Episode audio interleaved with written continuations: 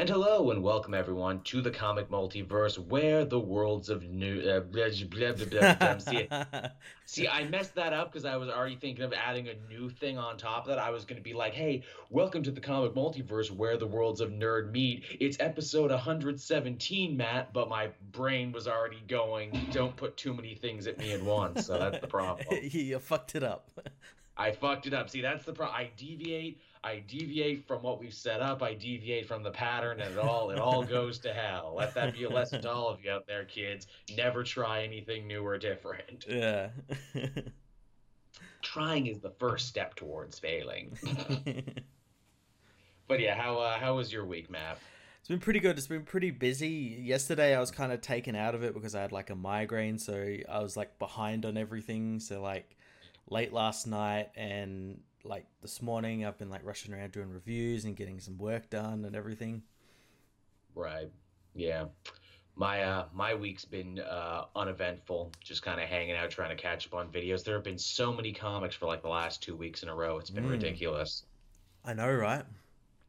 I have other projects I want to do. People have said, "Hey, are you going to do your solicitation show again?" Uh, maybe if I ever, if it ever lets up. It's like, yeah. Hey, are you ever going to do more of that like supervillain show you're working on? Yeah, if anything ever lets up. Yeah, if I catch up on everything, like yeah, there's so many like new topic videos I want to do, but like I can't because I got just this mass amounts of like comics building up.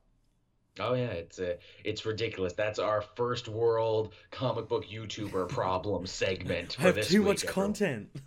Yeah, I have too much content. I, I never want for anything. I just do. I, I always have something to work on. That is the blessing and the curse of making videos the way we do. Because I know a lot of people we work with who are more kind of like video essay based, who are kind of more like you know uh, trying to ride the waves of what's popular and what's going yeah. on. Yeah. Not us, though. You and I keep doing the same unpopular content week in, week out, and we're consistent, damn it. But yes, lots of, lots of big stuff to talk about this week. Big event books, big new series starting up. But uh, beyond that, we actually do have a fair amount of news to get through this week. We do. There's been quite a bit. A lot of weird news this week too. I could not have I could not have thought it would end like this when it started. Yeah, yeah, very weird news. Very, very. So without further ado, let's just hop right on into it. Our first news story this week, the X-Men Dark Phoenix trailer dropped finally after felt like uh, what is it, after what felt like years worth of this movie getting pushed back, we finally got to see some footage on it. Yeah, and it looks like it's just yeah. I don't know what to say about it. It looks like X-Men three. Yeah, it looks like The Last Stand all over again, which was what I was afraid of. It looks exactly like I thought it was going to be. We got more Mystique sleepwalking through the role.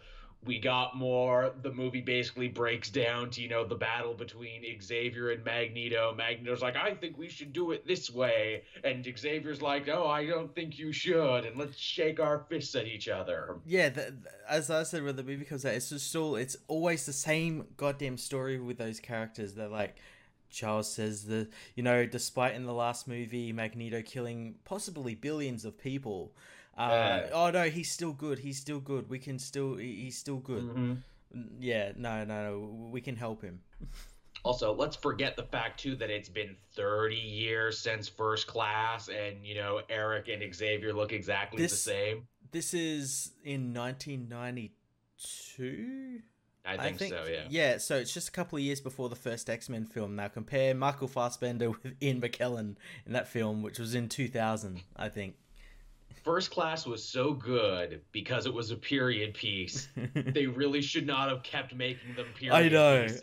I know. They're just like, oh, people seem to really like that this was like a sixties period piece. Well, let's mm. make it like a, a seventies and then an eighties and then a nineties because that, that's what people want, isn't it? They just want period pieces. No. Apparently so. Yeah, man, those X-Men movies, they get on an idea and then they just never let it go. Another bad idea that keeps being the thing, hey, let's pick an actor who's like the most on the biggest upswing in Hollywood right now, and let's make the movie all about them, even if it makes no sense. Yeah, yeah.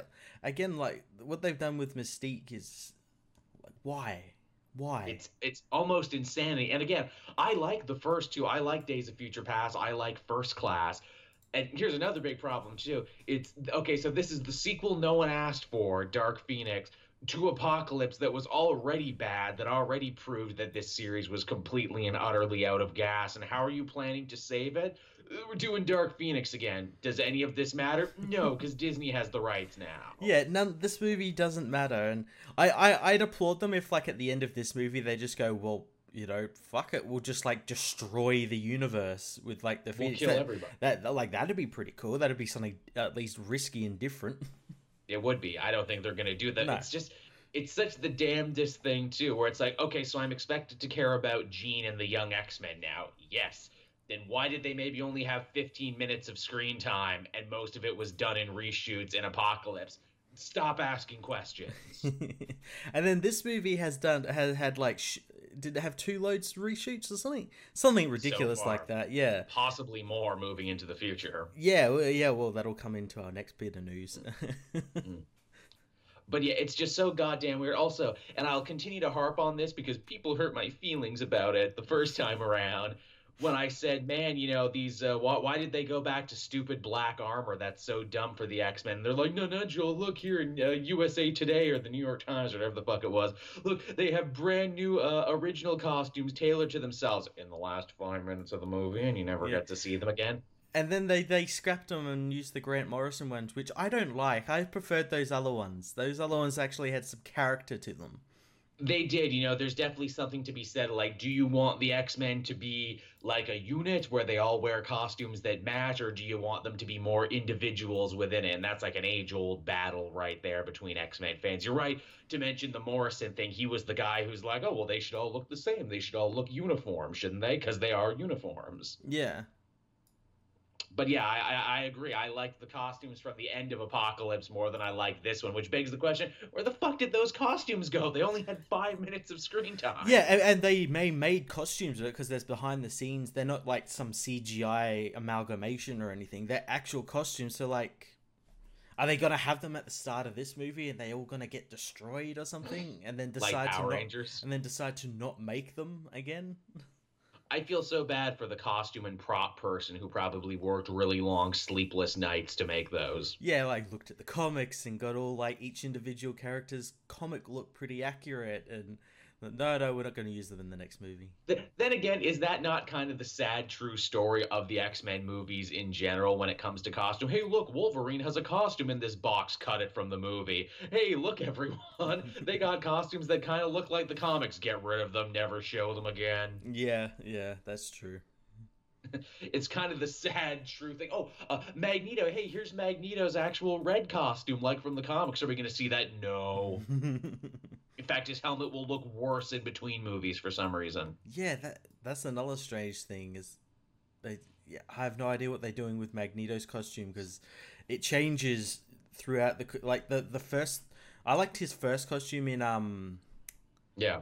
Uh, like the original one with Ian McKellen. I, I really like that, that one pretty solid. With like the cape and everything. And then, yeah, they just got get rid of it. Yeah. Here's another funny one people brought up. Hey, the young X-Men were cool. We finally got Jubilee that looked like Jubilee from the comics. Where's where, where's Jubilee in the nineties one? She was big in the net. Where's Jubilee? Oh, she's gone now? Seriously? Yeah. Oh, she's probably dead. Probably dead because we kill everyone off camera. Also, hey, re- remember when you said Psylocke was going to be really big and really important, and Psylocke actually survived the end of Apocalypse and ran away? But where's but where's Psylocke? Oh, Psylocke's gone now. You forgot about Psylocke. Yeah. Did, did also didn't what's his name survive as well? Uh, Angel. Like, where's he? Oh, he yeah. He's like a like an original X-Men. That should that should really be the subtitle of this. It shouldn't be X-Men Dark Phoenix. It should be X-Men. We don't know. Yeah, yeah, yeah. And again, to you know, as to mention it before, we drew a lot of comparisons, saying, "Man, this looks a lot like Last Stand," but it looks way too much like Last Stand. Like way too much. Like you would think, okay, you're doing the Dark Phoenix story again. All right, so are you gonna make it more loyal to the comics now? No, no. You're not even gonna try. No. You're not going to bring back the Hellfire Club. You're not going to bring back Mesmero. You're not going to bring back any... No, you're just you're just going to literally steal whole swaps of scenes from the other one. Holy yeah. shit, you got you guys are asleep at the wheel. And you reshot the whole movie a couple times? yeah, yeah, you, you had multiple cracks at this, and you still didn't. Also, I, I we got to look at... um. uh, the the island Magneto has Genosha, and, mm. and, and it looks just like a hippie commune. Yeah, like, I mean, he God is damn a, it. He is a he is a hippie at heart, is he not? Hey man, come to Genosha. There's free love for everybody, man. But free magnetic love. That's what he calls it. Uh, just just so much of Dark Phoenix is like, why why should I care? You've given me no reason to care. Exactly. In fact, the only the only real selling point, and I think this really should go and tell you how little they actually give a fuck, that the biggest selling point they could have for Dark Phoenix is like, it's the last one, the final installment, the lastest last one. Come see how it all ends in this last last one. It'll be yeah. over after this. Yeah, it'll be over and good ones will be made. Yeah, when your biggest selling point is we're done after this, that's not a good selling point. Yeah, uh, seriously. Uh, yeah, they just keep bungling everything about this. Like, no one gives a shit about this film now, because yeah. especially because of the Fox deal, but also, like, as you've been saying, how are we meant to give a fuck about these characters? You've given us no reason to care about. And again, too, Apocalypse was bad. Apocalypse wasn't even a good one. Yeah. Like, again, too, and even the fact where they say, like, oh, it's the end of the Fox era of X-Men. Guys, you've technically ended it twice before. Last Stand was an ending. Logan was a good ending. Was Yeah, you could have ended it right there. Yeah, you could have ended it right there, and we would have been like, good job, guys. So this is technically the third time you've tried to end it now, so you can't even say that it's the ending. But that wasn't even the funniest part. The fu- the final insult, and this one just made me feel bad for people who actually were excited for the movie and for the people who were like, well, let's just wait and see, guys. You don't know until you're in the theater. It could be great. Trailer comes out. We get our release date. Then a couple days later. Not even that, a day later. A day, a day, okay, it was a day. I didn't find out about it tonight, but a whole day later. Yeah, hey guys, Dark Phoenix uh, pushed back to June next year. Which means we lied about the date in this trailer. Yeah. So what the fuck? So so they would have to have been having like talks, like when when the trailer was getting ready to be put out, like talks about, oh, do we push it back? And like no one once said like, hey guys, we've got a trailer coming out. Do we want to just hold it off for a day, change that little title card at the end, then push it out with the new release date, like make it a big thing? No, no, no. And it gets it gets even worse because there was that footage we saw of one of the actors being like, oh, and when's Dark Phoenix coming yeah, out? Oh, I don't, I don't know. Yeah, I don't know. So the actors don't even know when the movie is coming out. And again, I think they're trying to play chess on this one. Fox, they're like, okay, you know, this is our last one we get to put out. Let's try and make as much money as we can for the people involved on this one. Let's make our cuts nice and big and juicy. Oh, oh we got to pick the right time to put it out. Guys, I'm sorry. There is no right time to put out Dark Phoenix. Yeah, isn't like like like May, June, July, that, that, that'll be next year. That'll be like Avengers four. Yep. Yeah, so they're fucked. It's, again, there's no good time to put this. I'm really expecting, again, as next year, as June uh, of twenty nineteen approaches, they're going to be like, yeah, X-Men Dark Phoenix coming uh, to a streaming box near you. That's the next thing I, I'm waiting for. They're, they're like, okay, we're not going to release it. We'll release it on Netflix, or it'll be it'll be like the last thing to go on whatever they have. Yeah, that's really that's really what I'm thinking. Hey, you want to see X-Men Dark Phoenix? Go to uh, go to the backseat of Bryan Singer's car. He's just selling D V Ds out the boot oh, of his car. No. Yeah, maybe maybe you shouldn't go to Bryan Singer's car. No, he he says he has Dark Phoenix D V Ds, but I so he's a tricky one. That Bryan Singer, I don't believe him. Why am I in Hawaii now? Where are my pants? That's that's inside baseball, everyone. You got you got to research that one. That's that's another thing I'm surprised hasn't been brought up with his involvement and everything. Like, hey, wait a minute. Well, he to eat. He, he he technically wasn't involved with this. They had that, that guy Simon Kingberg um, directing nice. it, but like, I, I'm sure he probably did direct some of it. That's the thing is that's the thing too. It's been the movie's apparently been reshot so many times at this point. It's like, well, what version of the movie are we even going to yeah. see? At Who's this the point? director of this version? Oh, is that guy? Oh, okay, then who do we put at who the knows? end? Do we just put Alan Smithy? There you go, good old Alan Smithy. He's got a great I M D B page, Alan Smithy. But yeah, X-Men Dark Phoenix. If I were to sum up my feelings in one, you know, one sound effect. Yeah. Eh.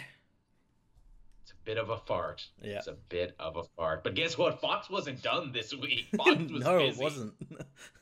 Fox was busy with news. They're like, uh, okay, so X-Men Dark Phoenix, the majority of you weren't feeling it, but uh, what if this December we had a brand new P G thirteen Deadpool movie? To which the internet's like, well, we like Deadpool, but we know you didn't film another secret movie, so what the fuck are you talking about? Yeah, no, so do you know what this actually is? A re-edited version of Deadpool two? Yes, it's a re-edited version, and apparently like it's all based around like Deadpool telling it to Fred Savage, like as a sto- as a bedtime story. Apparently, that got shot when they were shooting the film, and so ima- I imagine this was intended to happen. Um, right. And yeah, it's going to be all edited down to be P G thirteen. How are you going to make it a fucking coherent story? Making it P G. The story is about Deadpool trying to kill himself. In the first little bit. Again, is this is this someone who's a real big fan of like Yu-Gi-Oh! Abridged and Dragon Ball Z Abridged? It's like, okay, let's take our Deadpool movie as we have it and let's just abridge the shit out of it and sell it again. Yeah, like like what who who is this for? What market is this for?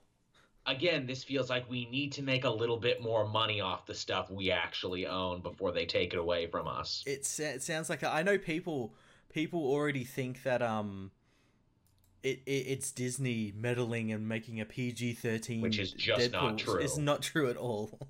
Again, they don't technically own full rights until next year. No, they no until like this time next year, I think. Yeah, ink is still drying, but goddamn, that is just. I have never heard of anything like this before. No. We're going to re-edit our movie and put it out and try and make people think it's a brand new movie. I'm I, I I'm obviously not going to go to the cinemas and see it, but like when it comes out. No. Like on D V D or something, I'm gonna I'm gonna look at it and just like see what kind of a train wreck it is. Do we have to re-riff this? Does this mean that we can just take our commentary for Deadpool two and just mess it around? Edit it down. Bit? It will make a P G thirteen commentary and just make it sound like it. No, see, that actually sounds like more work because I would have to go in and edit everything we yeah. said. Yeah. Like, it's not even fucking worth it. Like, okay, we can't have that because they didn't make that joke. We can't have that. Yeah. Like, oh, God, it just sounds like a convoluted mess, just like the film. We'll have to call it the Christmas Shill Edition, and we'll have to charge people a dollar if they want to listen to it. But, you know, that's not even the craziest piece of news Fox had this week. They actually saved the best for last. And when I heard this one, I'm like, okay, you guys are just fucking with us now. There's no way you're actually going to do these things. Gambit is apparently still slated. We're going to get it in twenty twenty, and it's going to be a romantic action comedy. I love how, like, like every now and then you hear something about this film. First it's like getting cancelled, then like the director leaves, then Channing Tatum's like, oh, I don't think we're making one, and then like he's been cast as Gambit since I think like late twenty fourteen, early twenty fifteen. Yes. So uh, it's been many so years now. Not, you know, just like the last couple of months or anything. This has been going on since then. No Gambit's one fucking out. Wants it. No, and again too, it's not going to matter because it's not going to lead anything. Yeah, because. If if anything, they could should just be like, okay, we know no one wants it. We'll just make it like a fun action comedy, and we'll base it off that Mister and Missus X story. That's yeah, which is a fun story. Yeah, make it like a buddy cop sort of thing between Rogue and Gambit. Which again, too, it's just like A, who wants it? B, who's writing and directing it? C, have you filmed anything on this yet? You're already saying it's coming out in twenty twenty? Yeah, well, they, they need they need to because he was part of that cast photo that, that no one else is a part of now. So he's like the only one there that doesn't have a film. Who's who's directing it? Well, my brother Rick uh, shoots some amateur porn on the side, and he says he's going to come in for the weekend and really shoot this Gambit movie. Well, I'll do it for free. Yeah, but hey, we said before, we pitched a Gambit movie. We had a whole pitch it section where we said we would make it Ocean's Eleven, but with mutants, and it would be funny, and we'd have a whole fight scene in a casino because there's a bunch of cards that Gambit could grab, and he could card it around. And you'd have the Assassin's Guild be the villains and everything, and it'd be like Romeo and Juliet and East Side Story, and we'd film in New Orleans because you could save a lot of money filming in New Orleans because that's what everyone does anyway. That's what I want to hear, where it's like, yeah, we're filming a Gambit movie. Where are you filming it? Nantucket. Why not New Orleans? Yeah, some, like, really random... Iowa. nah, man, New Orleans was too expensive, but that's okay. We got all this blue screen technology. You won't even be able to tell the difference. Again, just, I, I would really, really love to talk to Channing Tatum and be like, okay, man, what's what's the word on this? He's like, I don't know, man. They just said they'll drive me to set when they're ready. I've been waiting for five years. Uh, maybe the, maybe maybe it's like going so long because he can't get a hold of like uh, Gambit's um accent, accent. and, and oh, it's been it's been like five six years for him like going to coaches, and it's like this guy just can't get it. Do we just recast? It's like no no, if we do he'll sue us. Uh, all this stuff, we can't do it. We can't do it. Always me, a Gambit or a tease guild. Oh, look at me. It's like, again, you sound like Bobby Boucher. You sound like Adam Sandler in The Waterboy. Oh, no, I, I love it. I love the kinetic cards. Look at me. Again, we can, we will be laughed out of Hollywood. We cannot make this movie. I, ho I hope that's why. I really hope that's why, and that the movie comes out. And he, he sounds like he does in uh in twenty-two Jump Street. My name is Jeff. I hope yeah, he's just I was that. just thinking, yeah, my name is Remy. My name is Remy. I hope it's literally just him Borating for two hours. I hope they were all super embarrassed, and I hope that's why they pushed it to twenty twenty. It's like, he's going to get this accent in twenty twenty. We, we've moved him to New Orleans, to the French Quarter. He's going to be living there every day, listening to people to really get it down. Oh, uh, what a shit show. Uh, what are they going to announce next? Like, What like, can they uh, announce? A solo next? Toad film or something. Uh. Just out of the blue. Hey, hey man, uh, if that means Ray Park can come back as Toad, I'd be okay with that. Oh, man, when I was in Keystone Comic-Con, because it was their first year and no one really showed up and it was really small, I accidentally stumbled onto Ray Park's, like, an Evening with Ray Park thing, and they gave him the big, like, movie theater-style amphitheater. Oh, nice. That was huge, but again, almost no one showed up, so there was just ten people in the front oh. all huddled around Ray Park, and I was just standing there. I'm like, hey, this isn't where I'm supposed to be. Hey, look, it's Darth Maul. Yeah, he's coming to a Comic-Con in November here, so I'm, I'm definitely going to go get Sonic signed from him. Nice, nice. He, he seemed like a super nice dude, and he did not seem perturbed at all that there was just ten people. I'm sure he said, look, you know, if there's ten people, how about everyone just, just come just come closer yeah. to me so I don't have to yell? You know what? On second thought, fuck it. I'm gonna get in. I'm gonna get in the stands with you guys. How about that? That's what I would do if I had a panel and few people showed up. I'd be like, you know, fuck it. I'm, I'm gonna get in there with you. It feels weird. Yeah. I'd be cool. I'd grab the chair and I'd turn it around and I'd sit in it like a cool guy. Hey, gang, let's rap for a minute about my time as Darth Maul and many other things. I'm Ray Park. I'm your buddy. I'm your cool, cool speaker, Ray Park. But yeah, so that's the Fox situation, and it can really only be called a situation. Yeah.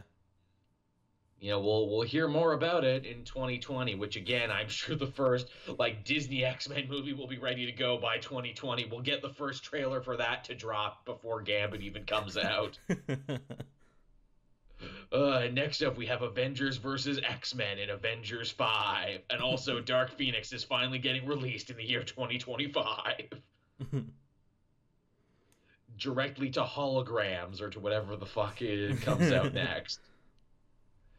I'm really expecting at this point to be like, oh, sorry, Dark Phoenix will not be released now. Why? Ah, there was a fire. Yeah, that, that, there was, uh, you know, fire drill. We lost all the footage.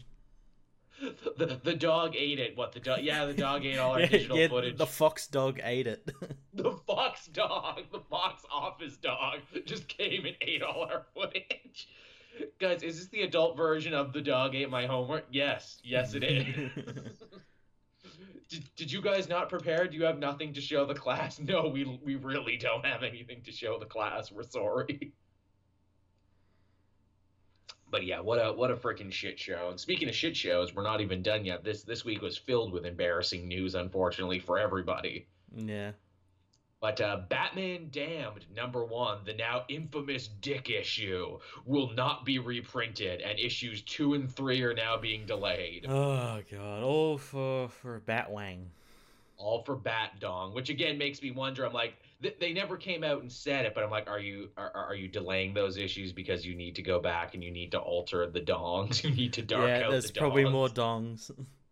The answer is yes, and they're like, oh god, you, you you thought issue one had a lot of dongs, issue two and three, it's just wall-to-wall dongs. Yeah. Also, I found out, um, thanks to Sean Gordon Murphy talking about uh, Batman White Knight and its release, apparently Black Label, like, it's not going to have, like, you know how we thought it was going to be, mm. like, like mature and, like, so yeah. stuff like this should have been an A-layer? Apparently not. Apparently, like, the like the first edition of um his uh, Black Label uh, White Knight is P G thirteen and has been censored really? and everything. Yeah. Really? That's yeah. odd, because, again, we, we theorized last week because they were reprinting yeah. White Knight in there. I'm like, oh, well, I bet they're going to have Harley with her boobs out because there's a scene where she was very clearly going to be topless. And then that'll be the crazy double standard of penises are bad, boobies are fine. Yeah, yeah. But apparently, yeah, they've, they've like, censored it for whatever I reason. Guess, I guess they're towing the line. I guess Black Label isn't nearly as mature as you thought it was, everybody. Yeah. What an embarrassment for your first at bat. Yeah, we're going to be pushing boundaries. Now we're going to be having you, which again, that's not to say you can't have serious subject matter while also not showing nudity, but even still, it really, it really is an embarrassing thing to happen in your first one out of the gate. We're talking, oh, we're going to go back and censor ourselves now. Yeah, yeah, it's it's so strange. It just, it just doesn't look right. It's like, oh, so I guess you're not as boundary pushing as you said you are. Yeah, and you... then and then there. And that there was zero fighting from anyone, too. Like, I, I really did expect Azarello, because he's a cantankerous crank. I really did expect him to pipe up and be like, I will throw myself on the sword for Batman's dick. Batman's well, dick or death. How did it get all this way before someone, like, decided to do... Like, was this... Is this just, like... Was this just, like, a like a, a, a marketing thing to, like, drum up hype for the... You didn't really drum up hype. You kind of, like, soured it, but... um anti-hype. Yeah, but it's just so strange that it, it went through, like, obviously, like, artists, writers, editors, printers, colorists, all that sort of stuff. And then someone noticed, like, once the book was out, hey, there's this Bat Dong.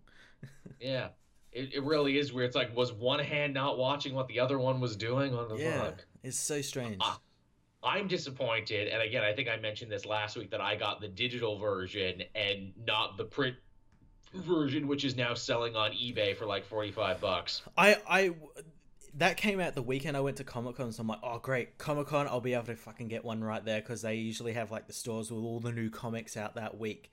Not a yep. single store had one.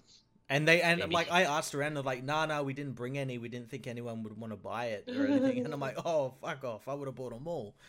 They became a hot commodity yeah. overnight. I really wish I bought some. Yeah. Got... God damn it, Joel, Joel needs to upgrade his cell phone. He needs a new one. He's going to pay for it with bat dongs. That's what I'm going to do. But yeah, what a, what a shame. What a shame all about that. Sorry, Black Label. And, and again, as I mentioned too last week, I just thought Batman Damned was okay as a story yeah, goes. I, I, I liked it. I liked it. I thought it was pretty cool. But yeah, it, yeah. yeah, but it, this whole thing is so strange. Very. But hey, again, you mentioned Sean Gordon Murphy. You know what will be coming to Black Label, and what I'm sure you and I will both definitely like, the long-awaited sequel to Batman White Knight. It's called Batman Curse of the White Knight. Yeah, and it's got Azrael in it.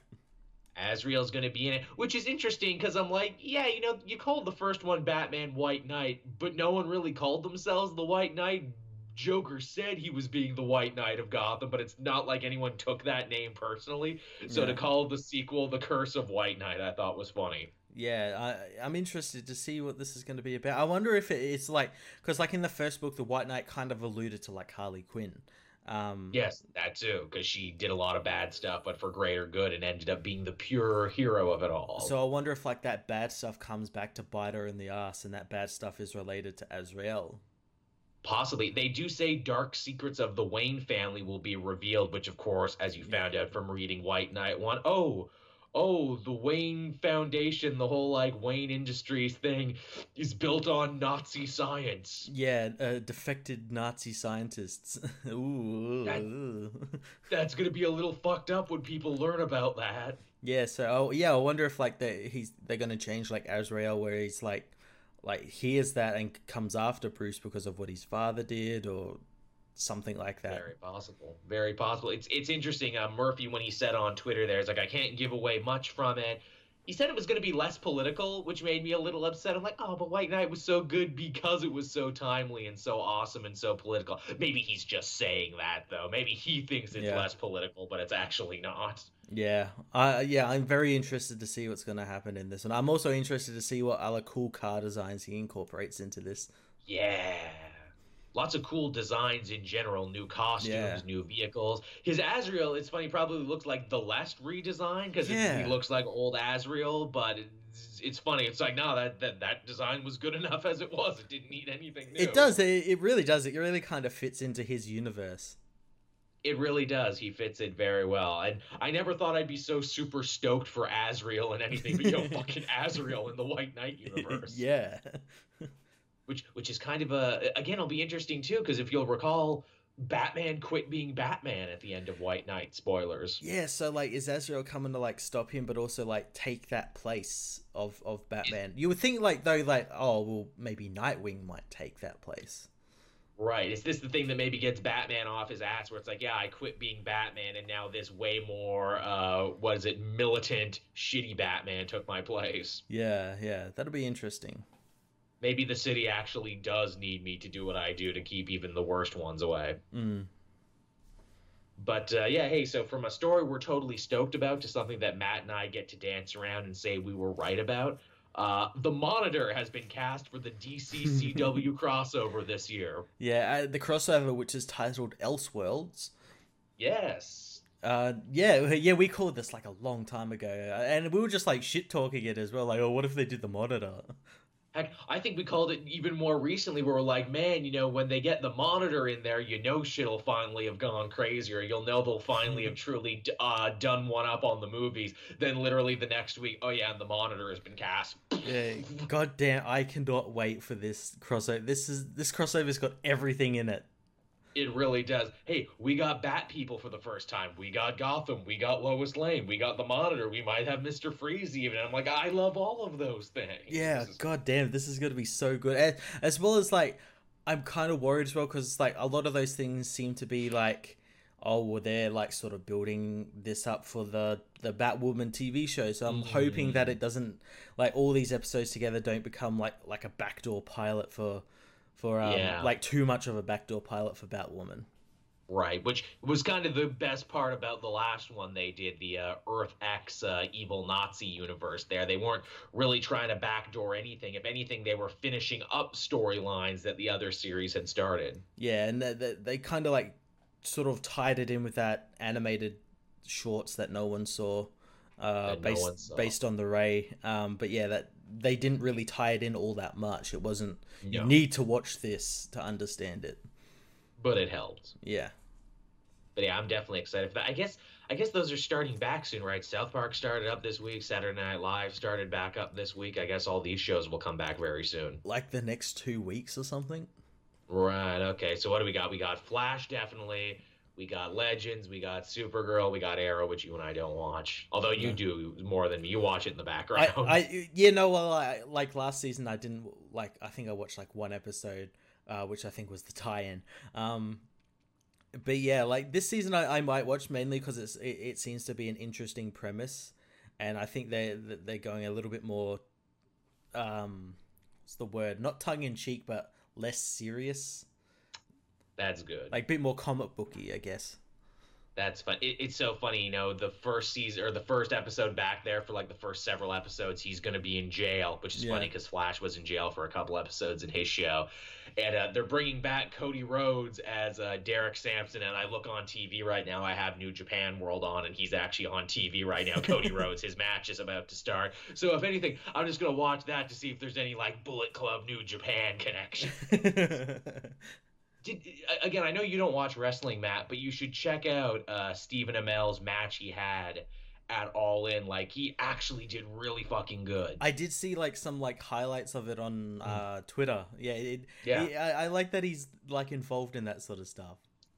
and that cool. he does super and that he does super dangerous, life-threatening yeah. shit that a guy as rich as him and as famous as him really doesn't have to do, but he really wanted to win the respect of these guys.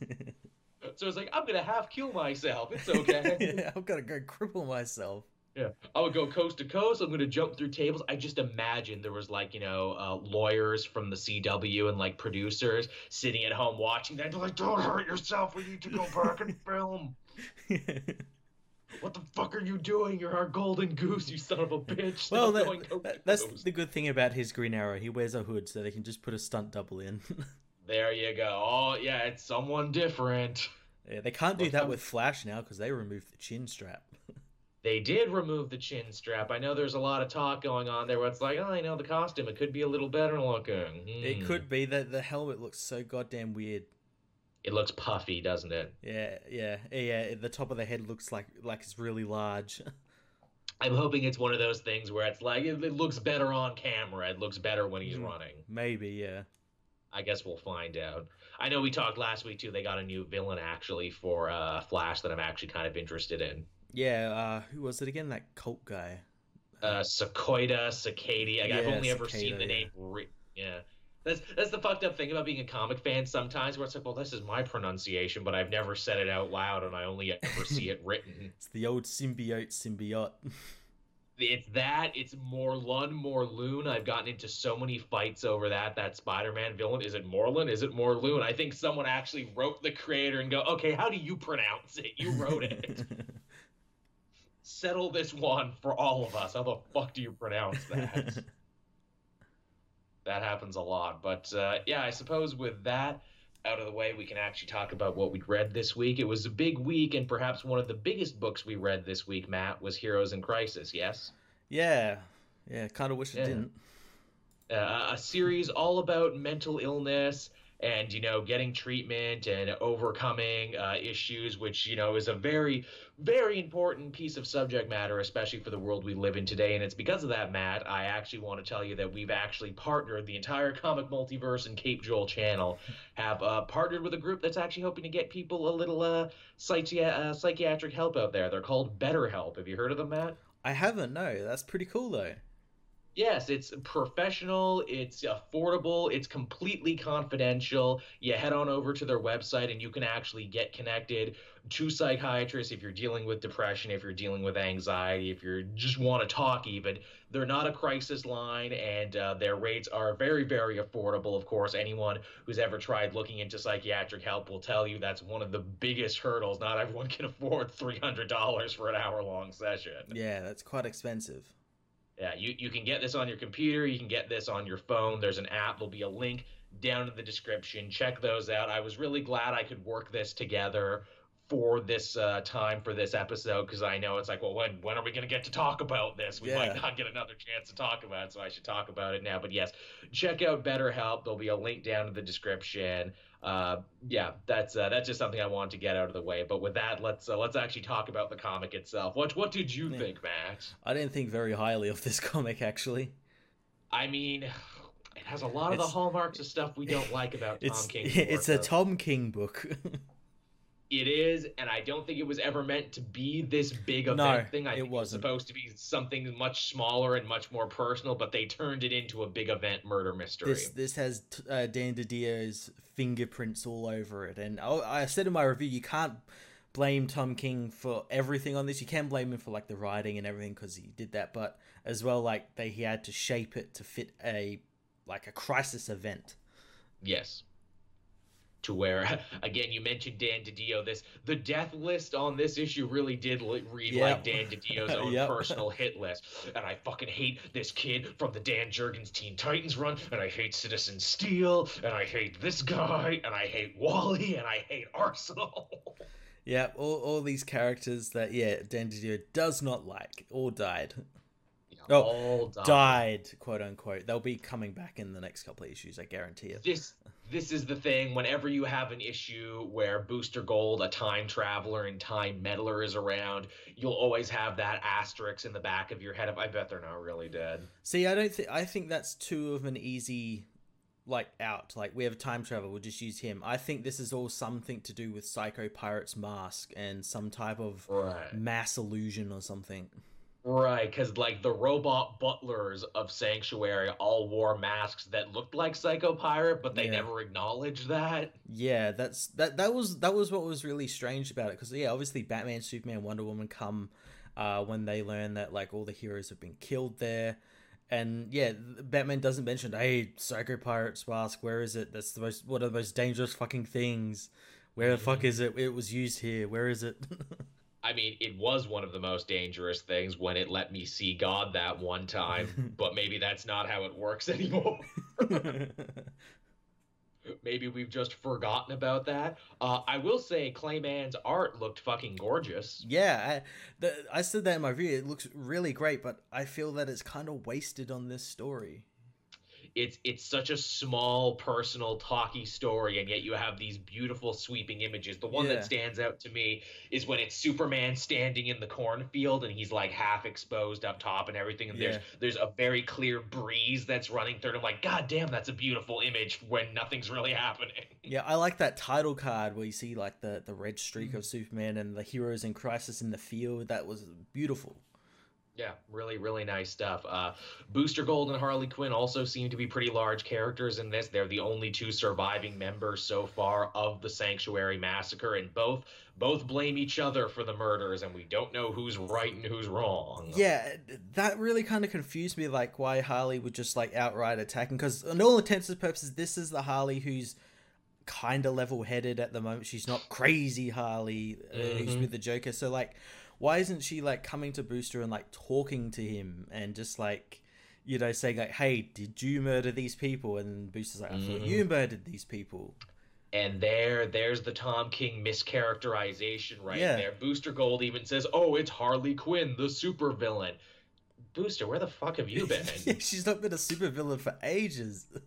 She's the new she's a new pillar in the D C universe. She has her own wacky comedy series, and she's on the Suicide Squad, which is really more anti-heroes than anything. Yeah, she hasn't actually been a villain in a very long time.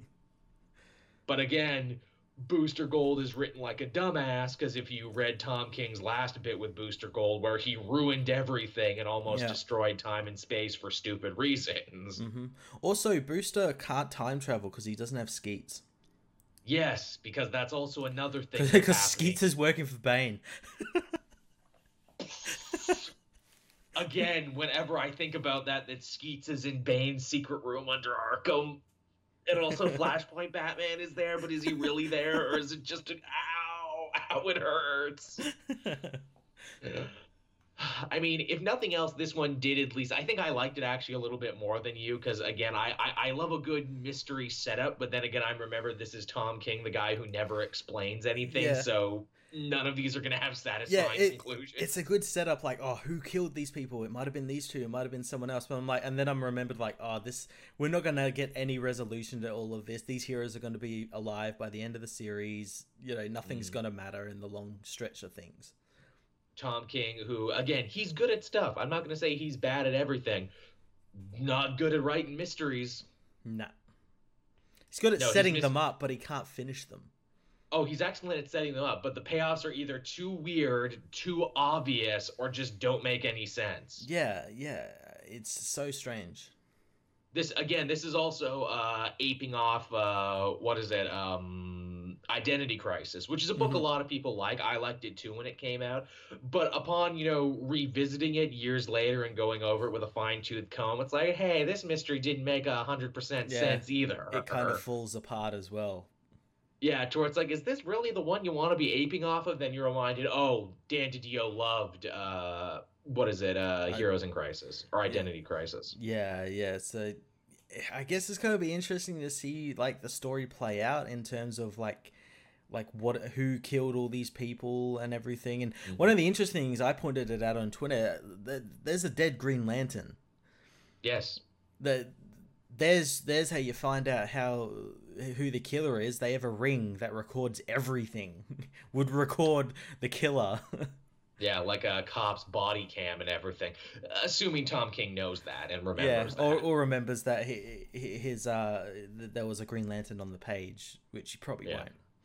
I'm I am actually more interested in the supposed tie-ins we're going to be getting. Not every book is going to get one, but there are ones that make sense. Like Green Arrow is going to be getting a tie-in to this, which I guess will be really? G A dealing. Yeah, which I guess will be Green Arrow dealing with Roy's apparent death here. Well, that that kind of makes sense. I uh, I I assumed you were talking about the two specials that got told got got like shifted into like. Uh, issues eight and nine of this. That's what I thought. Oh. I didn't. I didn't know they're actually doing like actual tie-ins for this. Oh, maybe it is the special. Maybe it did get uh, put in there. I don't fucking know. I guess we'll have yeah, to find cause, out. Yeah, because originally this was what six or seven issues, and then the, like then there was going to be two specials, and for some reason they thought those two specials should be uh, actual issues. Wonderful. So they probably won't actually tie it. Like, they'll be tie-ins, but like have no actual effect on the actual story. So, yeah. Cool. So I, this thing, so, so this thing that was blissfully short just got longer. Yeah, by two issues. Yay! Yay!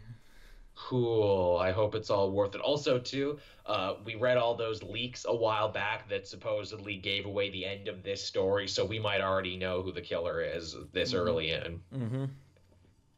Yeah. Again, I'm not going to re-spoil it here, but let's just say those spoilers are out there. Of course, that was long ago enough now that maybe they could course correct because some people were dead in this one that weren't mentioned elsewhere. Yeah, that's true. That's true. So maybe they did actually try and course correct to throw people off, but then again, they might just be trying to throw you off. The ultimate solution might be the same. Yeah. D C's got a real bad habit of that, too, changing their stories at the last second because rumors got out. Yep. Yep. Oh. What is it? Freaking Hawk from Hawk and Dove only became, uh, what is it? Uh, or he was supposed to be Monarch originally back when that was a thing, but they changed that around because people figured it out. Yeah. Quite famously. But, uh, yeah, what else do we got going here? What else did you read this week, Matt? Uh, I read Doomsday Clock issue seven. As did I. Stuff actually happened yeah, in this one. The story actually begun. It took seven issues, but it begun. Yeah, stuff's actually happening. They finally talked to Doctor Manhattan, which is what everyone's been trying to do, and unsurprisingly, he's super uninterested in what everyone has to say. Yeah, he's like, no, fucking leave me alone, I don't care about your Earth anymore. Also, his dick was out, and no one got in trouble. Yeah, yeah, no one got, no one, you know, batted an eye about that. What a what a penis double standard we have in D C Comics right now. Batman dick bad, Manhattan dick good. Uh, yeah, but, um... what I found really interesting is that they kind of detailed Manhattan's, I guess, influence on the D C universe in that, like, one of the first things he did when he got there was kill Alan Scott.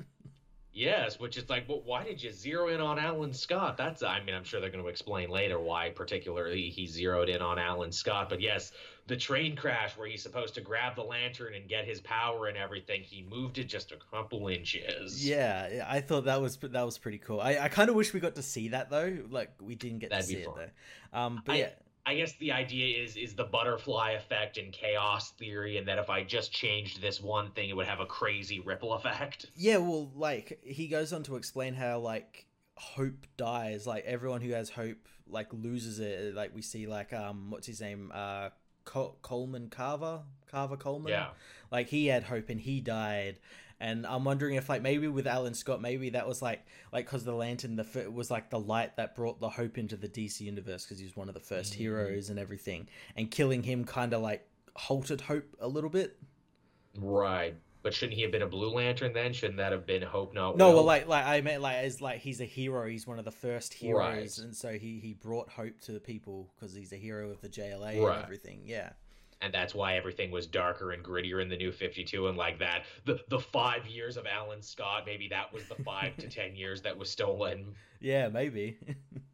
That affected everything. I, I like, too, they kind of like, uh, they retell his origin and then they build more onto it. It's like, yeah, you know, a Green Lantern thing fell from the sky and a dude turned it into a, an actual, like, genie lamp and everything. Yeah, I, I, I kind of like that, um, that little backstory about like yeah here the the meteor crashed and then and then he talks about like the three like the the lantern lights three times or something, one death, one light, and one power or something, and like yeah. kills kills the first owner, brings life to like a mental patient where he gets his life back, and then explodes with power, and that's what caused Johnny Thunder to go insane or something. something like that. They're they're definitely playing with the lore and everything. And yeah. I, I wonder, will this eventually spin off into Jeff Johns' J S A series? Oh, the really the, the book that was meant to begin within like D C Rebirth.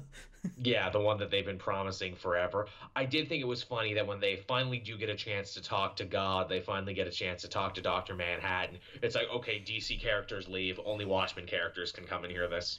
I kind of like that. I kind of liked that they did that. I will admit, I did like Batman. It's like, I know you, I know who you are. Yeah, yeah, I know you. Uh, I've been looking for you. And yeah, Manhattan's like, nope, you can't come. You can't come, Batman. I'm sorry. You have to stay here with the Joker. And Joker, who's just bemused by all of it, he just doesn't give a shit. Yeah, he's kind of like, what, what's going on? I kind of like it. This is fun. Yeah, this is fun. It's pretty great, him giving the comedian shit. It's like, you call yourself the comedian, but you don't smile. This Joker is probably my favorite out of the Jokers we've seen so far. I, I prefer this Joker.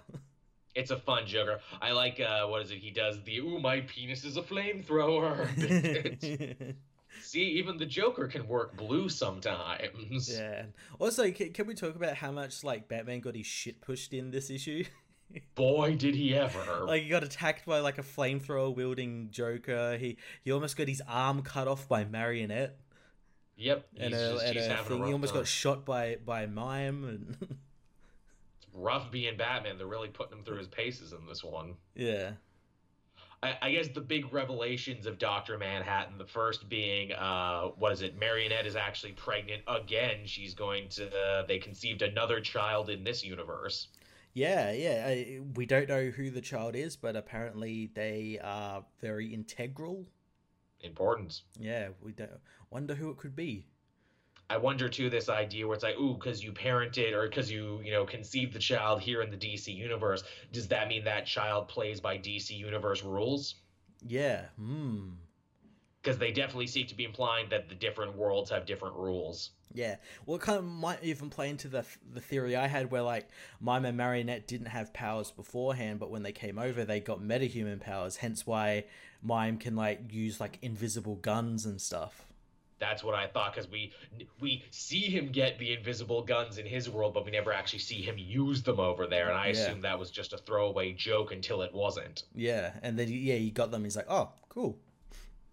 The uh, other big revelation, uh, Big Dick Ozymandias never actually had brain cancer. He's been lying to everyone. Yeah, he's been lying to Reggie, who he reveals as well that, like, like uh Rorschach wasn't like his father's friend or like yeah. anything. If anything, like Rorschach ruined his father's life and mm-hmm. his parents' marriage and everything. Yeah. Which makes me like Reggie more, this idea that he's this idealistic fanboy who has this idea of all the heroes getting along and being friends yeah. like they are in the D C universe, yeah. only to be horribly let down by it. Yeah, yeah, and because of that, it's, yeah, it's, it makes him bitter and everything and, and kind of cast off the hero uh, yep. mantle of Rorschach. Yeah, he also uh, sends a letter to Lois Lane, which I can only assume is him sending the Rorschach journals to her, yeah. much like how the Rorschach journals got sent to the press in the original Watchmen. Yeah, wouldn't it be like, uh, yeah, yeah, I imagine that's what's going to happen, and then they, she's got to print them or something, and that's going to start all sorts of shit. Oh, I'm sure it will, and the biggest finalist revelation is, hey... Doctor Manhattan, what the hell are you doing in the D C universe? To which he says, you know, I left my world. I thought I could live here amongst its people, which would seek to imply that the universe already existed when he got here and that he didn't create it, which kind of defeats what Batman was trying to talk about in the button and everything, but yeah. whatever. But yeah, he's like, I thought I could live here. The only problem is I was uh, besedged by this horrible vision wherein I meet Superman. I meet him and then nothing. Yeah, Blackness. so so like, do I destroy the universe or does Superman kill me? Yes, either way, I didn't want to see the outcome of that. Yeah, he even references Superman earlier before where he's like, I see like someone so full of hope lose that hope and yeah. and like become something else or something. So yeah, that's going to be interesting. It's an interesting premise, and I also wondered if that's kind of a meta commentary on this crossover in general. Look, if Batman, or if, if Superman sees Doctor Manhattan, it's over. It's just done. It's just, everything is done after that. Yeah. Did you get a lot of people in your reviews that kind of like blame you for thinking that like, like I got a lot of people blaming me for saying that Superman is going to kill Manhattan, even though it's in the comics. Like, people thought that, like, that's what I think's going to happen, even though it's happening no. actually in the comics. No, I didn't get that actually. But again, you know, you get you get the power scalers there. It's like, no, no, no, don't mess with my hierarchy. But yeah, that's the, I, I like that idea that if uh, Superman sees Doctor Manhattan, either one dies or the entire universe has to die. Yeah.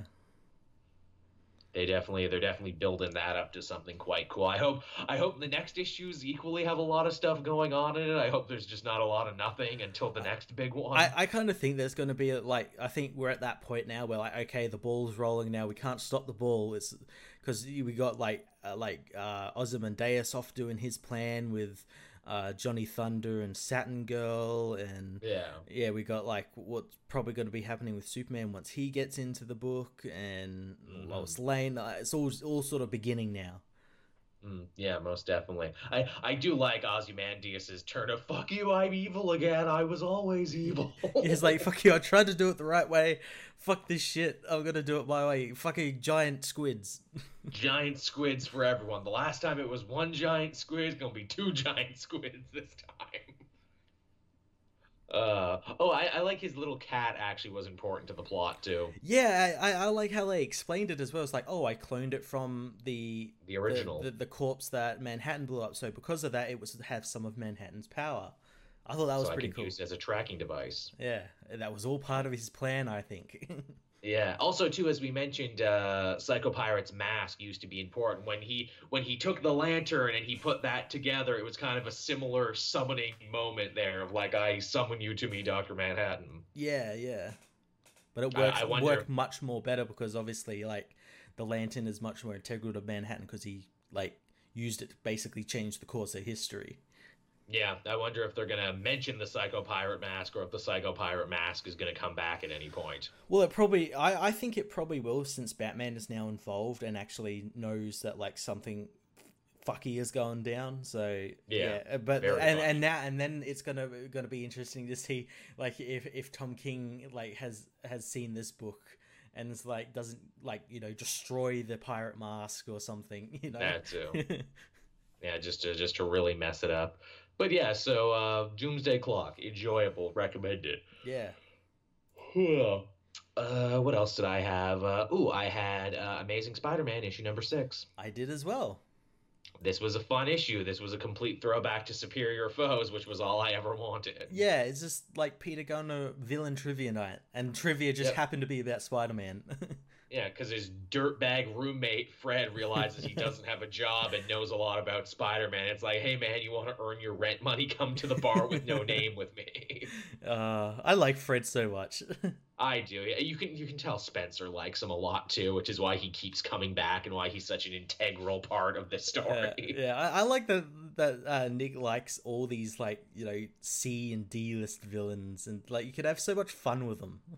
He's got an eye for schlub, Spencer. Spencer yeah. loves a lovable schlub, and I think that really shows through in this work. And, of course, we also learned some really interesting stuff about Boomerang as it pertains to Secret Empire, and that is, look, the reason he's not in jail is because he was selling secrets to the Allies, basically, during that, so he got a full pardon, much like a lot of the yeah. bad guys in the Captain America book did. Yeah, and he, ra- he ran a wing joint, and he probably got a pardon because he he made good wings.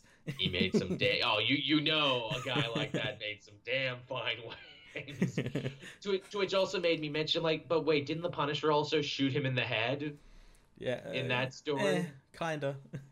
It was, uh, Kobik brought him back to life, but why did Kobik not bring back Black Widow and uh, Rick uh, Jones and everyone Time else? Stone shit. Time Ra- Stone shit. They... Space Stone shit. Kobik liked Boomerang more, that's why. Yeah, yeah, she liked schlubs as well. Kobik loved them wings, that's why. yeah, yeah, yeah, she went to the wing place. Black Widow and Rick Jones weren't making wings, that's why. They didn't get to be brought back. To which some people are like, well, maybe the Punisher didn't kill him. Maybe he just, like, greatly injured. I'm like, I'm pretty sure he blew his head off with a shotgun, if I remember. Yeah, yeah, he went to town on him. Yeah, and that Boomerang is still, like, such a scumbag and such a dillhole. He's actually, like, secretly working for the Kingpin, but also secretly undermining the Kingpin at the same time, because he only yeah. cares about himself. Yeah, like, blackmailing them, but and, like, he doesn't like that the Kingpin is now, like, painting him as a villain, because Kingpin's, like, keeping him out of trouble by saying, like, oh, no, that museum that was robbed was just a drill, and Boomerang was the one who did it, yeah. so congratulations. It's it's so funny to actually see what he does with a little hand in the universe and everything, and to see Peter actually kind of enjoy himself hanging out at the bad guy bar, where he's like, I know they're villains, I know they would kick my ass if they knew who I was, but I'm actually enjoying their company. Yeah, he, he realizes these people are kind of like outcasts, kind of like him, and yeah, he's like, yeah, it's, maybe they're not so bad. And that's what they've really set up Boomerang to be. He is the lovable loser of the villain community, as Spider-Man is the lovable loser of the superhero community. Yeah, they're, they're like polar opposites, which is really cool. They really are, and that's why they work together. And it's like, man, I hope I hope we get more of this moving into the future. Oh, I think we will, because, like, the issue ends with, like, Kingpin putting a bounty out on Boomerang's head, and, like, all yeah. of the other all of the other villains in the bar accept it. Yep, that's going to be fun. Again, the whole, you know, Spider-Man getting split from different sides of his personality. Man, that was cute and everything. This is what I wanted. Yeah, this is this is why we picked up the book. This is why I was super stoked when I heard uh, Nick Spencer was going to be writing a Spider-Man book. Yeah. Uh, all right, what uh, what else did you have, Matt? I had Detective Comics issue eight hundred ninety-three? Uh, eighty-nine, I think. eighty-nine, yeah. Yeah, Something this like is that. the one. More more mystery solving with Batman. Yeah, more more Detective Comics detective work, which I yeah, detective. I, I really liked. I really liked that it's just a simple detective case. It is simple. It gets so simple, Batman actually gets mad at how simple it is at one point. yeah. It's like, wait, two fireflies, victim was killed with two different bullets, yes, Tweedledum like... and Tweedledee. God damn it, Two-Face is behind this. yeah, god damn, he's now insulting me. yeah, to which Two-Face is like, I'm actually surprised it took you this long to find me. yeah.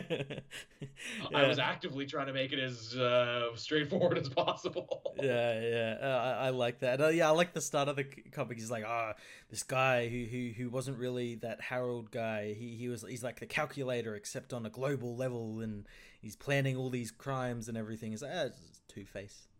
Yeah, it's fucking Two-Face. Two-Face did it. uh, this isn't my first rodeo, Alfred. I've done this once or twice. I know who it is, and it's Two-Face. Again, we haven't seen Two-Face for a bit too, so I wonder yeah. what his ultimate motivation is. Yeah, I, I I said that in my review. Like, I'm I'm really glad Two-Face is, is like the villain of the main villain of a story again, since we haven't seen him. When was the last time we actually saw him? Scott Snyder's All-Star Batman. Yeah, so a long time ago, and I, it's I'm like two years now. Which is a shame, because like he's a really good villain. If written, he is. if written correctly, he's a he's a really good villain. He's a tragic villain. He is, and you know, you, you want to talk about lovable schlubs and everything. I like uh, Firefly gets a whole monologue in this issue where it's like, oh yeah, I definitely suck. I'm one of the worst Batman yeah. villains. I, I, I'm like Kite Man and Kill 'em yeah. Off.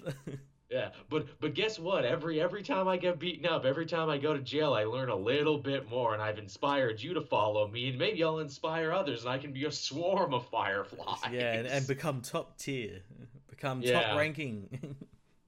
Well, it's nice that he has a dream. Doesn't last long, though. No, no, Batman, like, kicks his head in. Even Batman's like, oh my god, you fireflies are so pathetic. You're hiding in a pyrotechnics factory? Really? I, I, I like Batman just getting really, like, really honest and really meta with the audience, and even with Two-Face, two, really Two-Face, you're hiding out in a building called Dual Records, seriously. You insult me, you really do. Yeah, I like this Batman that's, you know, kind of a little bit jokey. Mm, a Batman who's just over everything. Yeah, yeah. it, it's great, too, because in issue one, he's like, no, I need a good mystery to take my mind off my troubles and my wedding that fell apart. Well, this didn't turn out to be a good mystery. This turned out to be way too simple.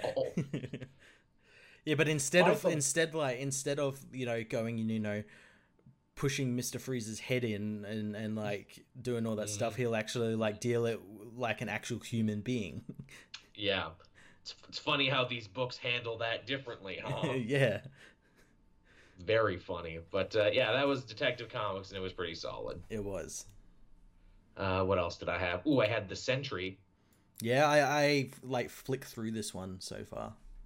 Uh, I won't spoil it for you then. Basically, uh, Scout, uh, the Sentry's former partner turned greatest foe, has stolen the Sentry power for himself and trapped Bob Reynolds in a nightmare world where he's being yep. chased after by the Void. Yep, yep. Iron Man is there too. He's, you know, busting out his uh, Hulkbuster armor to try and fight the Sentry, but it's no good. Yeah, of course, yeah, it is no good at all. it it never ever is. Uh, eventually, though, Jeff Lemire kind of takes it to a rather interesting place, and that is, you know, Bob thinks to himself, well, maybe to defeat my best friend turned foe, I, I need to make peace with another foe. Maybe I got to stop running from the Void. Maybe if I want to get my life and my shit in order, I need to actually find real balance instead of, you know, hiding in virtual worlds and hiding everywhere else. So he joins with the Void, and he basically becomes true Sentry. He becomes Super Saiyan Sentry. That's awesome. And his color scheme is red and black now instead of gold, and he's got, like, grayish hair instead of blonde. And I'm like, oh, that's cool. He found, like, zen balance in himself and everything. Cool. It is nice. And I'm like, oh, is this going to be the new status quo for the Sentry going on into the future now? Because they kind of imply that maybe Tony Stark was afraid of something like this happening, because if Sentry gets his brain together, that greatly, you know, affects the overall uh, landscape of the Marvel Universe, because they basically have a freaking Superman now. Yeah, yeah, he's he's basically one of the strongest people in the Marvel Universe, like, insanely strong. He is unto a god now, basically. Yeah, so yeah, I, I can see why he would be afraid of that. He's like, oh, I'm not top anymore. We have a literal fucking Superman now. But yeah, that was that was basically the end of the comic. The, you know, I am I am Alpha and Omega, the beginning and the end. See you next issue for the finale. Yeah, it'll be interesting to see if, like, what happens after this. Like, will it, will that mean, like, Sentry is back in the Marvel Universe and other people can use him now? Is he going to get, like, an ongoing or another series? I mean, I I don't know what the numbers are on Sentry. I know the numbers on my videos are pretty good for it. So if I were to use that as a barometer and a yardstick there, I can only assume they'll want to take this to series if Jeff Lemire is so interested. Yeah, I definitely read it. It's a damn good book. It is, and Jeff Lemire is a damn good writer. And he's Canadian, eh? So that's always nice. Uh, what did you have, Max, as we continue on with this? Uh, I had Action Comics issue one thousand three. I also did. We agreed last time when we talked about this that this is probably Bendis' best Superman book that is out there currently. Yeah, because it plays to his strength of, like, private yeah. investigators and, like, street crime and stuff like that. Mm-hmm. I didn't love this one. What did you think of it? I, I love parts of it. I didn't like all the stuff with Robinson Good, though, especially, like, as her as, like, a reporter who doesn't actually do any proper reporting and, like, jumps to conclusions, like, straight away, where to the point where, like, Perry has to do her work for her. that that is if she even is a reporter, yeah. because this issue seeks to imply that everything she tells is a lie at every moment, if she's not even just Red Cloud, which I think that might be the big reveal. Yeah, well, I think that might be a bit too simple. You know, you know, Bendis it reveals is. like a new villain. The same issue he reveals a new original character. Yeah, I don't mm. know. It, it could happen. I mean, Red Cloud has yeah. only ever seemed to go out of her way to protect Robinson Good. I guess that would be the twist. Hey, I'm not Red Cloud, but Red Cloud wants to protect me for some reason. Well, I think last issue seek to imply that whoever Robinson, that, that guy Robinson talked to about the Kryptonite is working for Red Cloud. So, like, Red Cloud is her boss's boss. They made that a little confusing, yeah. too, because I assumed when we saw, like, the Invisible Mafia, when we saw, like, the Metropolis Syndicate, that Red Cloud was their enforcer. Yeah. But this issue, Candy makes it sound like Red Cloud picked their names for them and that they work for her. And I'm like, well, who who the fuck works for, yeah, for who? who? Who's working for who? Who watches The Watchmen? Well, that, that that was, like, another thing. Did you see, like, like in, in the front, in the first page of this, uh, Bendis teased one of his upcoming events? Oh, no, really? What did he tease? Uh, it's an event called Leviathan, and it's oh, going to be oh. in Action Comics one thousand seven, I think. And um, there's an orga- organization that's actually going around destroying all of the secret organizations of the D C Universe, so, like, the D E O. Um, oh, I, I I know who Leviathan is. That yeah. was Talia's group. Yeah, well, p- people are wondering if it might be that or might be something different or something. Does, um, does Ben just know there's already a D C group called Leviathan, or does I, he think he's super cool for inventing it? I think he's super cool for inventing it. But um, not only that, the Question is coming back. Vic Sage is coming back in that. Sweet. And Clark and Jimmy are going undercover in the, into this uh, organization. Fucking Bendis on the Question. That's what he should be writing. Yeah, yeah. Well, maybe this might be like the thing, like, okay, I've got Superman, but I really want the Question. That's the thing where it's like, look, we'll give you Superman, but you gotta plant your own seeds for Question. But, I'll do it. Yeah, but yeah, I, I didn't particularly like all the, like the stuff with Robinson. I like the stuff like where she get the kryptonite and like how I I guess like what. Was it her intention to try the kryptonite in the Daily Planet office and see if anyone reacted? That seemed to be my reasoning for it there. Yeah. That she's like, well, I've narrowed it down that Superman must work at the Daily Planet, so if I have a sliver of kryptonite, I'll know whoever gets sick is Superman. Yeah, and I really hate when they're, like, not consistent with, like, kryptonite. In, like, one, one issue, it'll, like, take away Superman's powers. Mm-hmm. Uh, another issue, it'll, like, like literally cripple him like it did in this issue and make him yeah. like throw up and everything, or like it'll slightly weaken him where he still technically has his powers but like yeah. they're really weak. It's really true. It. Also also Batman out of the blue, hey, I've been watching the illegal kryptonite trade because I probably wanted to buy some for myself. Yeah. I actually like that. I actually like kind of put the dots together, and obviously like Clark called Batman. Uh, but but I like that. He's like, oh, Batman, please help. There's kryptonite. Yeah, I, I can't do it myself. Yeah. Let's, the... let's talk about the big uh, elephant in the room, and that is, hey, Superman, didn't you meet with your estranged wife at the end of the last issue and found out she was writing a tell-all book? What what became of that? Oh, we're not going to tell you this issue. Yeah, that, that was very strange because, yeah, that was like the ending of the last issue, wasn't it? Where, yep. like, he met Lo. Uh, yeah, and you thought, oh, next issue... it'll start with that, but mm-hmm. no, no, we don't see any. We see like an end of this issue with Lois where she meets with um, Luthor. Le- Lex Luthor, and I don't know, for some goddamn reason, people in my comments thought she's having an affair with Luthor. Mm. What the fuck? I did. I didn't think that. I assumed she was talking to him, or he wanted to talk to her about the tell-all book, where it's like, yeah. well, make sure I look good in this tell-all book. Yeah, yeah. That's that's immediately what I thought. Or like, yeah, he found out that like she'd gone missing, but like he knew he she was in the hotel and just like went to go see what's going on.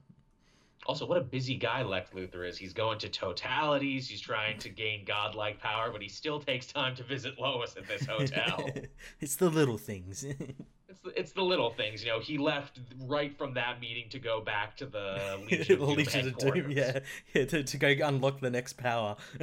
Yeah. Oh, hey, Lois, you caught me in between uh, jobs here. Yeah, I'm going to put on my purple onesie and go back to the Legion of Doom headquarters. I'm picking up pizza. It's my time to do dinner for the club.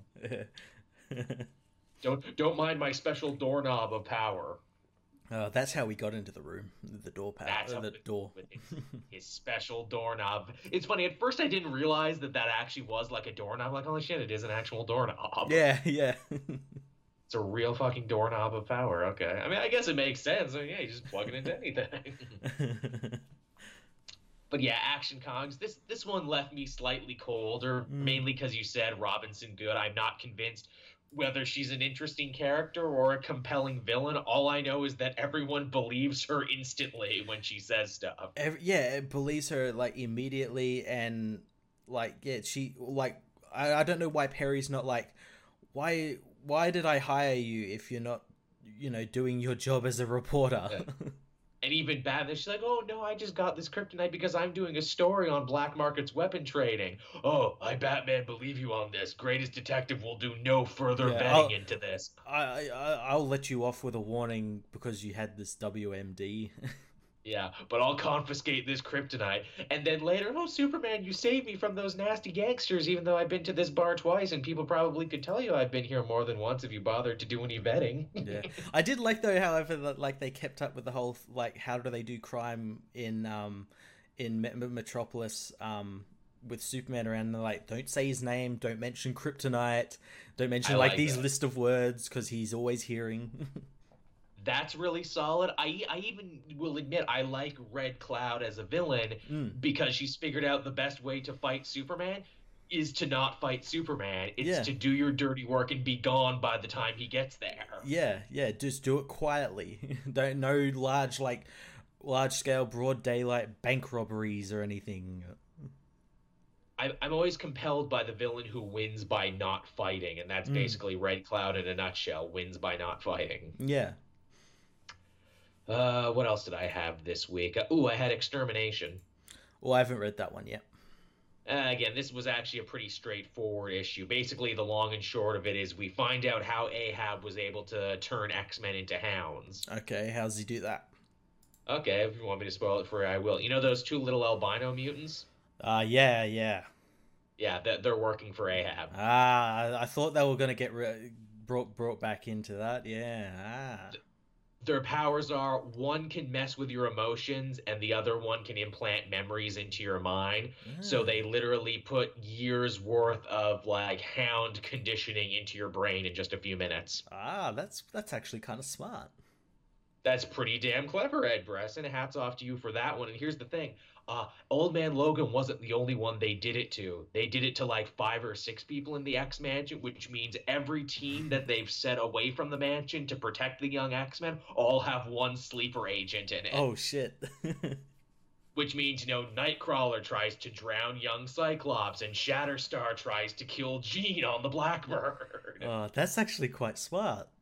It's very clever, and uh, Jean, hilariously, the team she got sent with are people like Domino and Boom Boom and Warpath, and it's like, hey, you guys are all X-Force members, and Jean's like, yeah, I know, I wanted to be put on this team, because yeah. I know you're going to say screw it to whatever Headmistress Kitty told you to do. You're going to go and try and hunt down young Cable and kill him, and I want in. And so Domino's like, okay, young Jean, welcome to the new X-Force. That's pretty cool. And then they actually do hunt down and find young Cable. I'm like, well, holy shit, they did their job really good.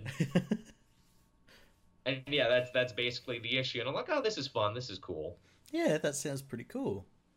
It's all very, very X-Men-y. I'm glad they actually answered, like, how, like, uh, Logan and all that became hounds. Like, I, I thought they were going to, like, kind of draw that out a little bit. And it was going to be revealed, oh, they were all always hounds or something, or...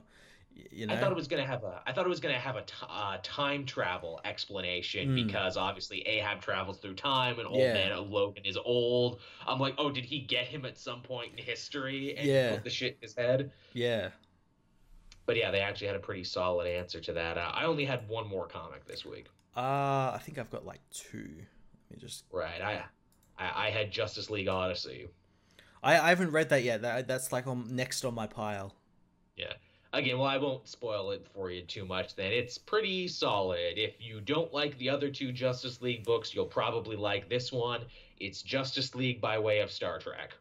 Yeah, I, uh, I've heard some very interesting things about this. I know this b- book isn't staying around for very long. It's actually effectively cancelled, I think.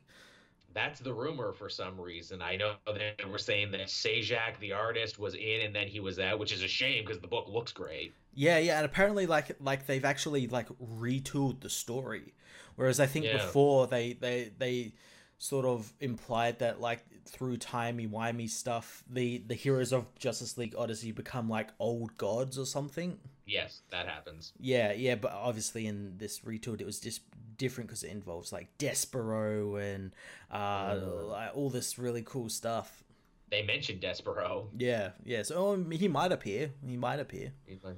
It, it gets a name drop. Uh, I was kind of sad too because they're like, oh yeah, Jessica Cruz. She got uh, she got promoted. She gets to see over the new uh, all the new planets that came about because mm-hmm. of uh, Justice League No Justice, the Ghost Quadrant. And I'm like, oh, that's cool. She got a promotion. Oh, but they broke her up with Baz though, so they're not a no. team anymore, and their book's going away. I'm like, oh, that's sad.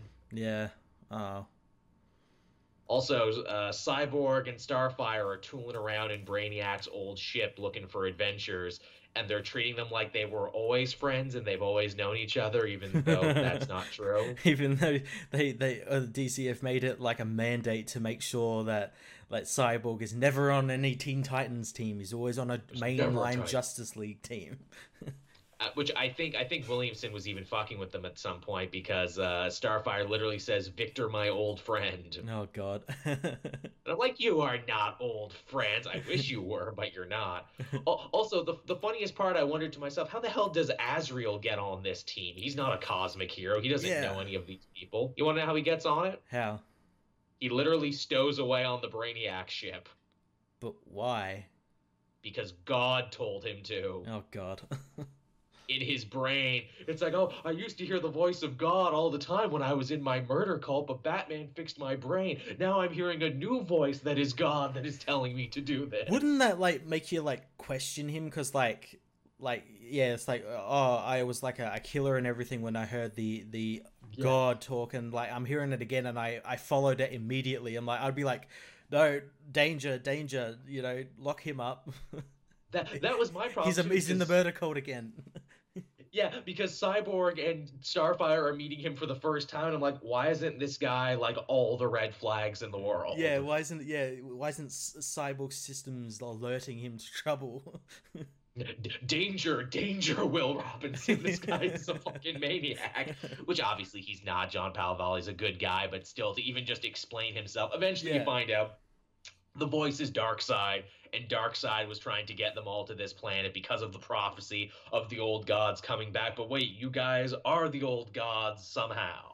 Hmm, interesting. Yeah. Also, Darkseid looks like the Emperor now. Yeah, yeah, I, I'm not. I, I don't really like that the design they did when they released that first bit of art for this book. I wasn't too keen on that. It's like his original design is so good. Why would you mess with success? Yeah, he looks like that, and he looks like M C U Ronan the Accuser. Yeah, stop fixing what's not broken, D C. That's that's my big thing moving forward. I, I laughed, though, when I saw Darkseid show up again. I'm like, oh, yeah, I remember you. You were dead, then you were a baby, now you're the Emperor. Comics are fun. But that's Odyssey. It's fine. Again, I, I don't know what kind of audience it's shooting for. Clearly, it was supposed to be, you know, the cosmic uh, alternative yeah. to main Justice League. But main Justice League is really cosmic yeah, right really. now, actually. It's like, okay, but we're dealing with, you know, stuff beyond the source wall and old gods. Well, Justice League Dark is doing that, and main Justice League is doing that. Yeah, but it's just, okay, we're not really doing anything special when you break it down. That, that, that's, what, that's where I think the book was retooled. Like, I think when they came up with the idea, it was fine, but then they're like, oh, but this is too similar to, like, these other two books. How do we make it different? And it's like, oh, we really can't. And I'm not saying it's bad. In fact, it's very enjoyable. But, like, for me personally, as someone who reads a lot of comics, I'm like, okay, that's a Justice League book too many. Yeah, yeah. Which, in fairness, I was like that with Avengers books, too, when there was, like, three or four Avengers mm. books. I'm like, okay, I can't cover all of these. Yeah, uh, yeah, it was much better when there was, like, one. And I, I like that Justice League had Justice League and then Justice League Dark. That was fine. Yeah, I like I like the alternative. I think counter programming is important when it comes to putting out media and everything. But it's like, okay, now there's three. This is too much. Yeah. What they need to do is they need to bring back like a Justice League International or a Justice League of Europe and have one be the funny one. Hmm. That's what they need. They're like, this is the comedy Justice League. This is the workplace Justice League. Yeah, yeah. Where you could have Booster Gold and Blue Beetle and Fire and Ice and a bunch of characters who could be funny. Mm-hmm. But yeah, so that's that's what I read this week. All right, I got two more books. I got the first one is Iron Hammer, issue one. Oh, yes, yes, yes. More of the warped titles. Yeah, I, I actually really enjoyed this. I It did get kind of like hampered because it kind of sped through the origin really quickly to set up right. for the next issue. Um, but it was it was an interesting sort of combination of obviously Thor and Iron Man, and it tells the story of Sigurd Stark, who's like yeah. uh, like a he's still like a, an inventor and a billionaire and everything, but he's like a um it's like a Norseman. Uh, mm. some, someone from Norway or, you know, uh, up north somewhere. Um, and he wanders into like a forest where he comes in contact with the Dark Elves, which he thinks are from legend. Um, and he ends up getting poisoned by them. And he meets Eitri, the weaponsmith, who's meant to be his uh, Yinsen. And oh. and uh, we find out that Eitri is being forced to make weapons for the Dark Elves, for Malekith, mm. and for the Crimson Curse, who's the Crimson Dynamo and Curse. Oh, and Curse together. Um, and he he basically helps Stark by building him a set of armor that will uh, sort of take away the poison that's in his system, the uh, the elf poison in his system, like kind of mm. like the shrapnel in his heart, much um, like his original pacemaker. Yeah, yeah. So, and he like builds the hammer, which is made from cold iron, which will activate the armor and give him the powers of the Iron Hammer. Um, mm. And he fights uh, Crimson Curse, who he finds out is his old friend Olgrin Vanko. Oh, Vanko! So you're yeah. putting that in there, so and nice. and and you find out that the poison from the from the Dark Elves is like a poison that turns you into their thralls and turns you into mm-hmm. like a mummified, like possessed person, which is what happened to the Curse. So he kills Curse, and we find out that Malekith is working with Stain Odin's son. Ah, and, Obadiah Stane. Yeah, the, and uh, Stain hired Malekith to kill Sigurd, um, so he could like take control of the company and all that sort of stuff. Um, and yeah, next issue sort of sets up like a, I guess like a battle with Malekith, uh, who who's who's Malekith, but he's also like an amalgamation of Malekith and Mandarin, so he has ten rings, oh. but they they they're called the Ten Realm Rings.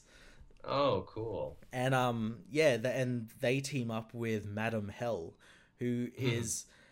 I, she's like Hell and Loki and probably someone else, I think. Right, an Iron Man deep cut that we don't know. Yeah, yeah, yeah. It's it's very strange because she's only in one page, but um. Oh, probably Madam Mask. Yeah, yeah, that that'd be what it is. Yeah, because she does mention the um a death mask. Yeah. And because Madam Mask was like a big femme fatale in the Iron yeah, Man books for a bit. She's been gone for a while, Madam Mask. I quite enjoyed her. Yeah, yeah. She, she, I can't remember when the last time she appeared. It's been a while. She'd be good for a Thunderbolts team. Yeah. Uh, but yeah, it was a really cool book. I did kind of rush through the origin like in a couple of pages, which I kind of wish mm-hmm. they didn't. But like, yeah, it's just like a really unique way. Like they didn't just like put Thor in Iron Man's world or Iron Man in Thor's world. They like actually mashed these two worlds together, like warped them together. it, it's it's funny for what, you know, were ultimately funny little throwaway tie-ins. It looks like they're actually putting a lot more time and effort and yeah, thought into these. They they really are. They really are put. I I am wondering though if they're all like set in like whether they're all different universes or whether they're the same universe and you have all these characters. I think that was the idea. Yeah. It's very intri- intriguing to see what would happen if all these characters came together, which I imagine we're going to see in Infinity Wars. I think that's going to be the big thing. It's like, oh, to defeat Devonder or whatever the hell the true villain of this is, we need the Warped Avengers, and then yeah. they show up. Yeah. And they're like, ah, oh, we can do what you can do, but also other stuff. Yeah. There's like half of us. we're, we're six, but we fight like twelve. Yeah, but we're O P as fuck. We're O P as fuck. We we literally broke the entire game with our multi-classing. We are so unfair.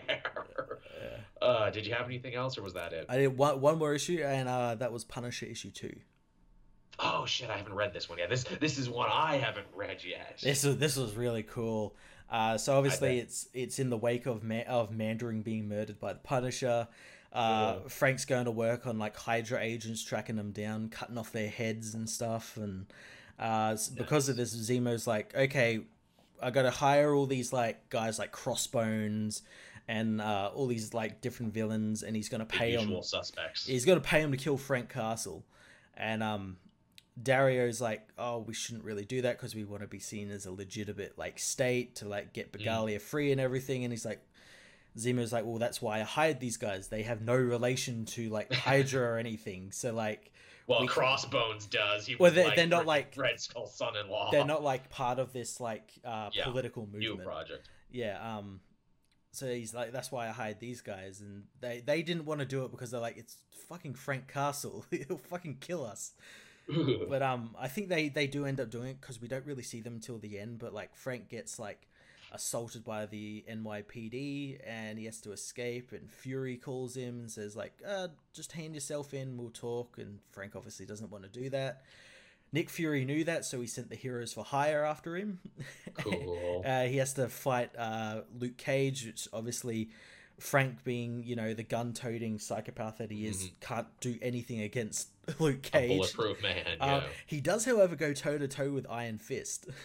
That's cool. See, that's, that's one for the power scalers, where it's like, well, you see, Frank Castle actually can fight Danny Rand in terms of kung fu, but, you know, once he yeah. pulls out the Iron Fist. And he, and he takes a hit from the Iron Fist like a champ as well. Uh. Nice. That's um, cool. I but like that. He does manage to get away from him with the old classic grenade in the gas tank of a car explosion. Oh, gotta love that. Um, you you you sold me already, Matt. You had me at Heroes for Hire. Oh, that's not that. That's that's not it though. He escapes onto a train, uh, where Daredevil catches up to him, uh, cool. and Frank starts making jokes about like where he's gonna go. He's gonna go get some food at Chinatown, then go home and stuff like that, and. Uh, and then that's when uh, all of Zemo's masked henchmen attack him on the train. So I think they, they're seeking they're seeking to imply that like this book's going to be sort of like The Warriors, but with Frank Castle. Oh, again, you further sold me on this. Where he's got to get somewhere, like like and like like Daredevil's with him, so he's got to like fight with Daredevil and everything, and yeah. Frank Castle's got to get back to Coney in one night, but he's got all these crews bopping their way. Yeah, that's him. Literally what it's like. Matthew Rosenberg, I think I love you. Again, if that was any more possible, I've literally loved everything you put out. Yeah, it was a really fun book. I didn't really expect the Heroes for Hire to, to appear, and then and then for like such a prolonged fight with them. It was so cool. That's what's that's what's great about Punisher as a concept and as a character. You can literally put anyone else you want into the book and it'll make perfect sense. Yeah, that, it is true. It is true. Like, like, oh, but he's a hero. Yeah, but Frank's not really a hero, so you can understand why that hero would be after him. Yeah, that's so, that's so cool. That's so awesome. I want to read that right now. But yeah, is, is that it, Matt? Is that everything this that's week? That's it. That's it. Ah, all right then. So thank you everyone so much for listening. We hope you enjoyed it. If you did, be sure to like, subscribe, favorite, do all that stuff.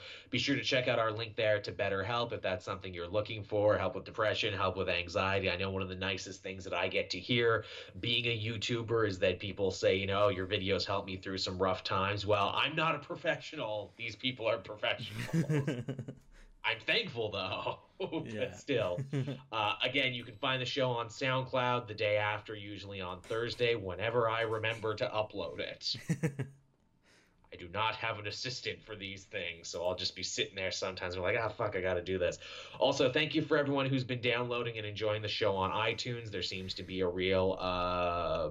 there was a real want for it, and everyone seems to be enjoying it there. Thank you, everyone who wrote reviews for the show over there. Yeah, that's great.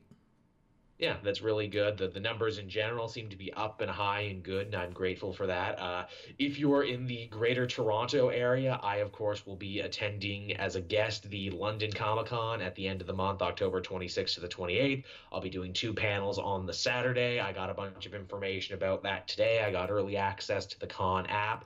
Would really love it if you could come to come, because, again... I want to show I'm viable and that I'm a good YouTube man, and they should invite me back next year. So be sure to fill up the room. I might, I might just pay some homeless people to come on in and fill up the room. Might take out a call there on Kijiji or Craigslist. Actors wanted. Fill up this room, hold signs, talk about how great I am. That's what I want. But uh, yeah, be sure to check that out, everyone. Uh, be sure to follow Matt and myself on Twitter and Facebook so you're up to date on whatever we got coming out next. And, uh, yeah, we'll be back again uh, same time next week, and we can do this all over again. Looking forward to it. All righty, then. Thanks for listening, everyone. We'll be back again next time. Bye-bye. Bye.